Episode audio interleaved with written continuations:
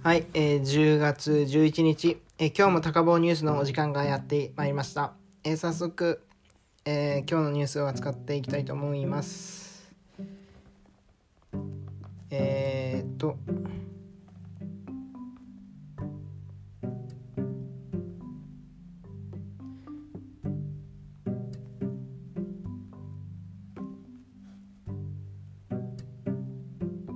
あ、これですね。あの、デッパリンっていう、あの、なんだったっけ、あの、相乗りに出ていた出演者の方がいるんですけど、そのデッパリンって方が、この前結婚されたんですけど、なんか結構、なんか暴力沙汰の事件を起こしたみたいなんですよね、熊本で。で、それで今結構揉めてるみたいですね。で、なんか、デッパリンがまあ女性の方を暴行してから、なんか、結構なんかいろいろあったみたいなんですけどででデッパリン側の主張としてはデッパリンも暴行されたって言われてるんですよね。アメーバブログとかで1位とかですもんね。めちゃくちゃ人気ですもんね。あれでめっちゃ人気出ましたもんね。一番人気出たんじゃないのかなっていうぐらい人気出ましたからね。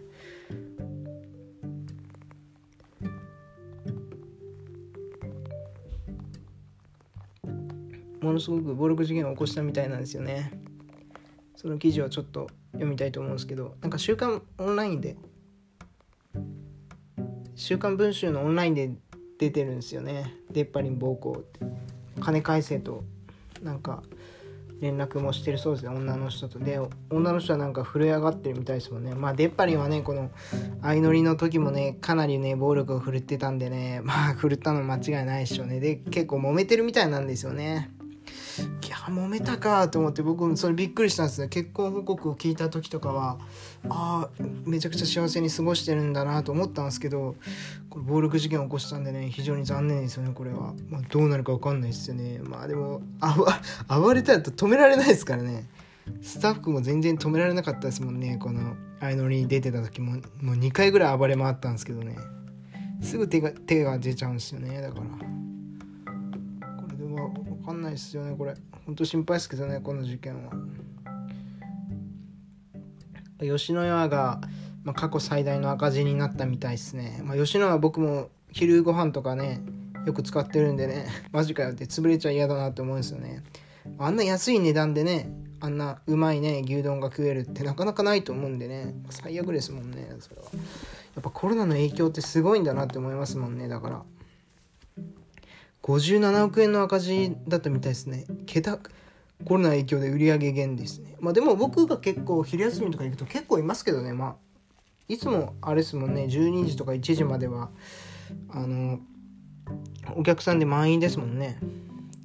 だからもうそんな影響ないのかなと思ったらやっぱあそこですね。あのそれ以外の時間帯だったかもしれないですね。はい。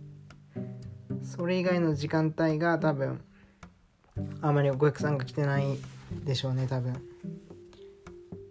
150店舗の閉店を進めているみたいですね。かなりまあ人員削減でしょうね。はいかなり。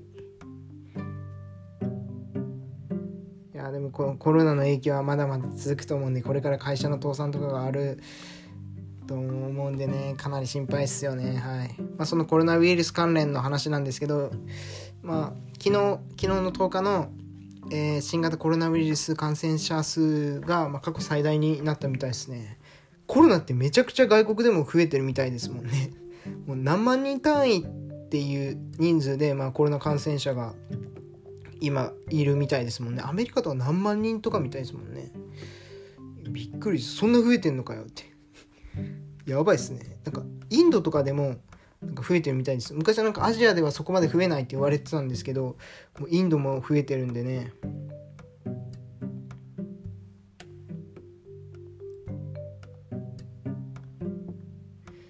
コロナ感染者数がね過去最大なんですよね。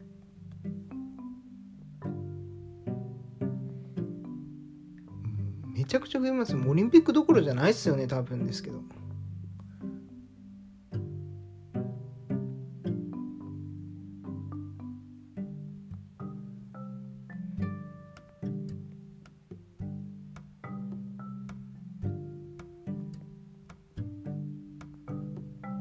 やばいっすよね。なんかさっき記事あったんですけどまだ見つかんないっすねなかなか。何万人単位っていう数でね増えてるんでねコロナの感染者は。非常に心配ですよね。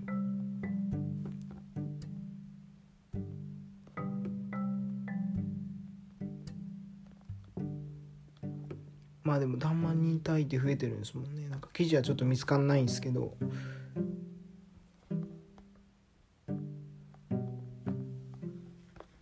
過去最多って打てば大丈夫なんかな。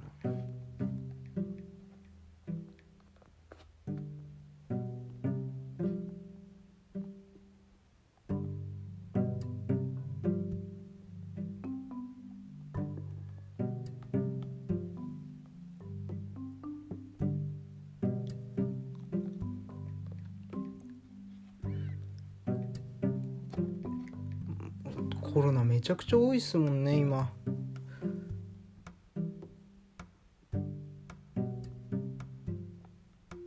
やっぱ10万人を突破してるみたいですね。35万人みたいですね1日で。やばいっすね。あ9日っすね。9日っすね。一昨日っすねだから。うわ多すぎでしょうって。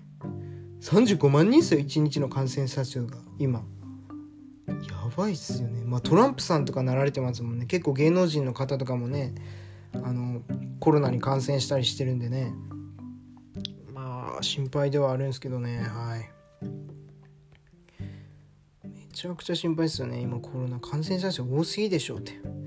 コロナと共存して生きていかないといけない時代になったんだなって思いますね。はい。すいませんあ業績悪化のアナが、まあ、全社員に副業を広く認める方針を、えー、なったみたいですね。まあ今コロナの影響があってね、まあ、授業に給料払える保証がないですからね。だからまあ副業解禁したんでしょうね。まあ副業でも今からやれって言われても難しいですからね、今からってね。まあ、転売ぐらいですよね。すぐになんか結果が出れるやつっていうのは。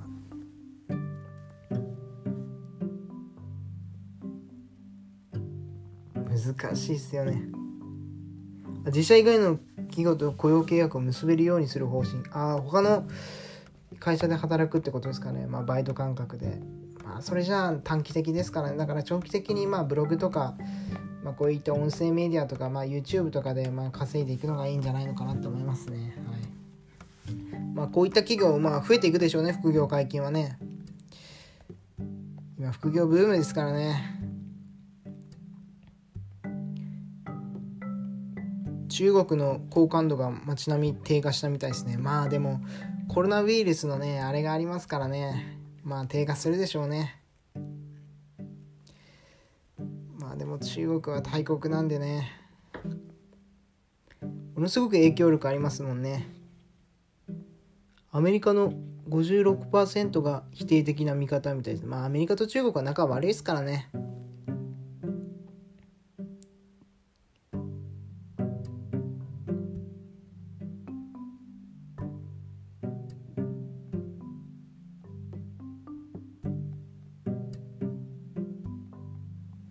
中国は最初コロナの対応でミスりましたからね。最初はなんか隠しましたもんね。でやばくなってやっと解禁しましたもんね。やばいっすよね、まあ、日本は10年前のねあの尖閣諸島沖でふあの船と船がぶつかってあのぶつかった後にあの船長の人かくまってかくまったんですけどその船長の人があれですもんね。国に返しましたもんね。でなんで返したんだよってなりましたもんね。でなんかそれでものすごく中国との仲が悪くなりましたもんね確か。でまた10年後はまた仲が悪くなったみたいですね。まあ中国とはまあ、まあ、結構ね中国の影響力すごいですからね今今後どうなれるんでしょうね、まあ、中国の今後の対応次第でしょうね。これが好感度が、まあ、上がるか下がるかは。はい。えー、次はまあアイドルの話題なんですけど、えネルさん、えー、元欅坂46のネルさんが、えー、このバンドのメンバーと付き合っていたからまあ卒業したんじゃないのかっていう記事が出たんですよね。長浜ねるさんですね。最近多いっすよねこういうの。まあでも恋愛禁止って言っても恋愛してるアイドルがほとんどだと思うんでね。まあ難しいと思いますよこれは。あ結構でも上なんですね相手は。28歳ですね。長浜ねるさんは22歳ですね。あ2017年ですね。3年前から付き合ってたみたいですね。で事務所から多分あれですもんね。確か迫られたみたいですもんね。男を取るか女を取るかみたいな。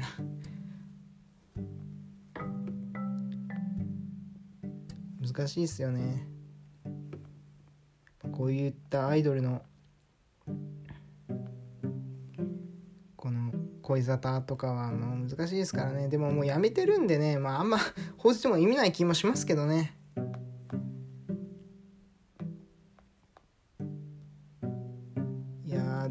しょうね今後は。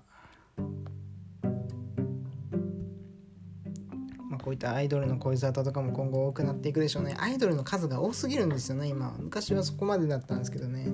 AKB が売れてからもうバンバンバンバン別グループを作りまくりましたからね。作りすぎでしょうって。思いましたもんね。はい、まあ、今回はまあこんな感じでまあ終わっていきたいと思います。それでは皆さんグッバイ。